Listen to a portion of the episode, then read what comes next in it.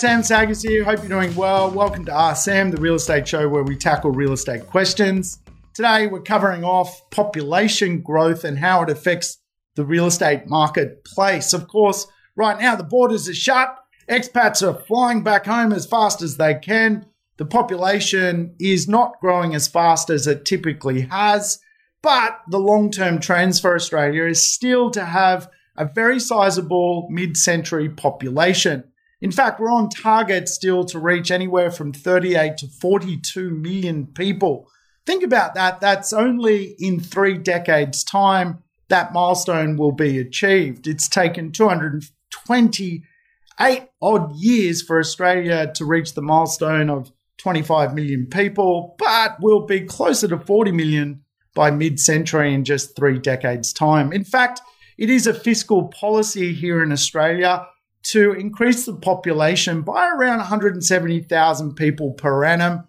Really, what that does is it grows the uh, overall productivity and GDP of the country. Really, there are only four ways to increase your GDP increase your population, uh, sell resources, innovate, or increase your output or productivity. So Australia's addicted to this thing called population economics. It fundamentally puts more people in the funnel, creating more demand, creating more tax revenue, and uh, the wheels keep going around. So obviously, the wheels have fallen off.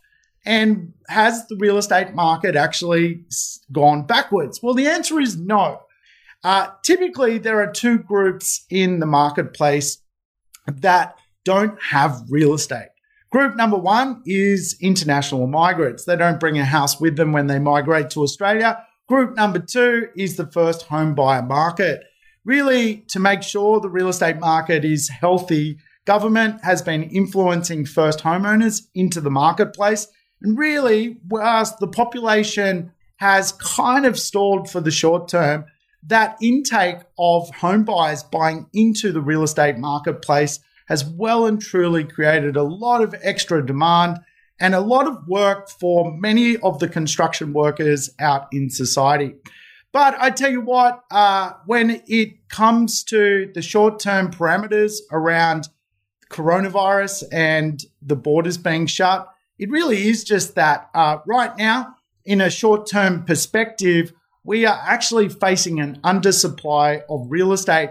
So if international migrants are to return sometime soon, it is certainly going to affect the real estate market and we may just see another jump because there's simply no stock